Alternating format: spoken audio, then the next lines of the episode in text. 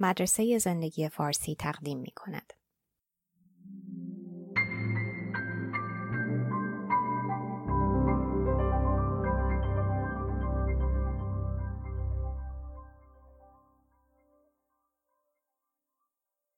ترجمه و صدا دکتر ایمان فانی تئودور ویزنگروند آدورنو در سال 1903 در فرانکفورت به دنیا آمد. خانوادش ثروتمند و با فرهنگ بودن. پدرش تاجر شراب بود و اصالتا یهودی که تو دانشگاه پروتستان شده بود. تا دهه سوم زندگی می‌خواست آهنگساز بشه ولی نهایتا روی فلسفه تمرکز کرد. در سال 1934 به دلایل نجات پرستانه از تدریسش در آلمان جلوگیری شد. پس رفت آکسفورد و بعد نیویورک و بعدش لس آنجلس. از فرهنگ مصرفگرای کالیفرنیایی هم بیزار بود و هم حیرت زده. در مورد آفتاب گرفتن و رستورانهای فست فود سرراهی خیلی عمیق فکر کرد. آدورنو با مؤسسه پیشرو مطالعات اجتماعی در ارتباط نزدیک بود که بهش مدرسه فرانکفورت هم می‌گفتن. و دوستش فیلیکس وایل تأسیس کرده بود. هدف مؤسسه درک روانشناختی از مشکلات سرمایه‌داری مدرن بود، مخصوصا فرهنگ و ذهنیتی که سرمایه‌داری تولید می‌کنه. آدورنو توجهات رو جلب کرده به سه روشی که سرمایه‌داری به اون وسیله آدما رو خراب و بی‌خاصیت می‌کنه. اول، مسموم کردن اوقات فراغت. آدورنو معتقد بود که تمرکز فلاسفه پیشرو باید بر مطالعه احساس و تفکر طبقه متوسط و کارگر در ملل توسعه یافته باشه. مخصوصا اینکه عصرها و آخر هفته ها را چطور میگذرونن. آدورنو در مورد هدف اوقات فراغت خیلی بلند پرواز بود. به نظرش این زمان برای لم دادن و بیخیال شدن نیست. وقت آزاد باید فرصت طلایی ما باشه برای رشد و توسعه فردی و رسیدن به بخش‌های زیباترمون و کسب مهارت برای تغییر جامعه.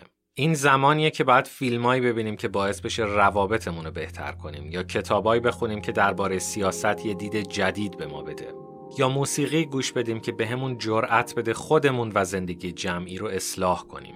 ولی آدورنو شاکی بود که در دنیای مدرن اوقات فراغت افتاده دست ماشین سرگرمی که همه جا هست و به شدت مخربه.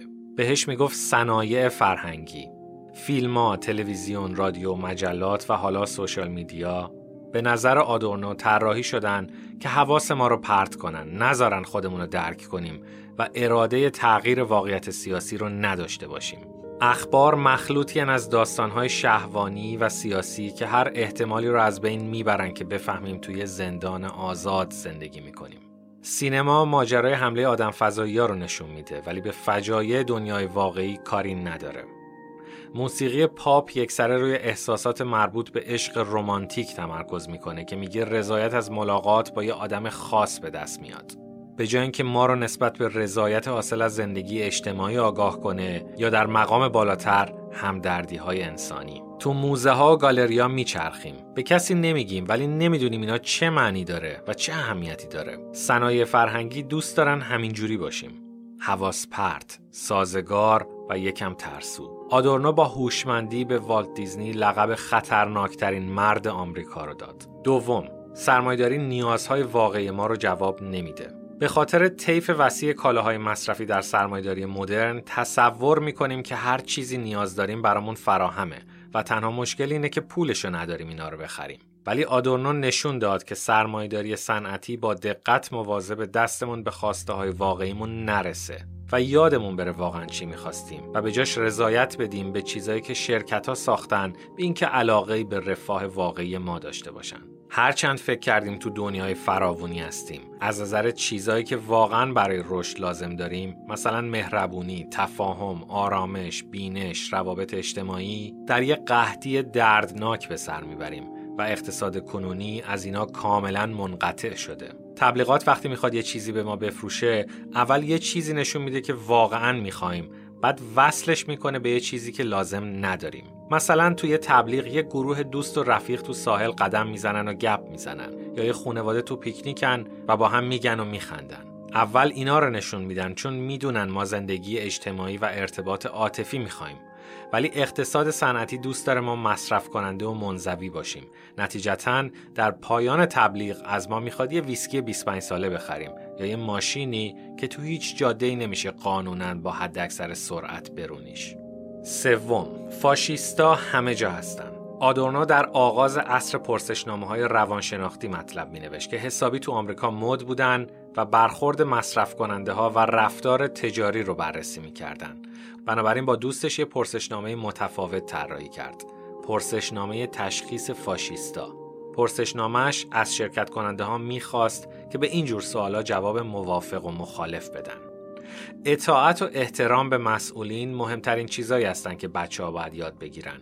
یا اگه آدما کمتر حرف بزنن و بیشتر کار کنن به نفع همه میشه. و وقتی آدم مشکلی داره یا نگرانه بهتر بهش فکر نکنه و با چیزای خوشحال کننده تر خودش رو مشغول کنه. با توجه به ضربه هایی که آلمان خورده بود تعجبی نداره که آدورنو تو پرسشنامش انقدر به ضریب فاشیزم اهمیت داد. حتی تیمش پرسشنامه رو به همه مدارس آلمان غربی فرستادن. ولی درس وسیتری که می‌خواست از این یاد بگیره این بود که روانشناسی بر سیاست مقدمه. مدتها قبل از اینکه کسی نجات پرست یا مهاجر ستیز یا تمامیت خواه بشه به نظر آدورنو احتمالا از مشکلات روانشناسی و عدم بلوغ رنج می‌بره. و وظیفه جامعه خوب اینه که تشخیصشون بده و براشون کاری بکنه. نه اینکه مشکلات قدر ادامه پیدا کنه که راهی به جز زور براش باقی نمونه. باید روانشناسی جنون روزمره رو از ریشه و دوران کودکی مطالعه کنیم. آدورنو یه متفکر چپگرا بود که فهمید موانع اولیه پیشرفت اجتماعی فرهنگی و روانشناختی هن.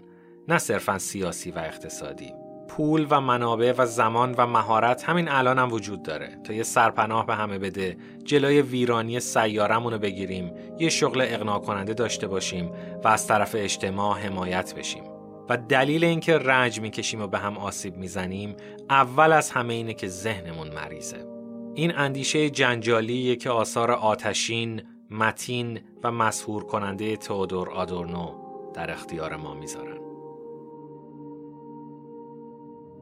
لطفاً با subscribe و لایک کردن مطالب ما از ادامه این پروژه حمایت کنید.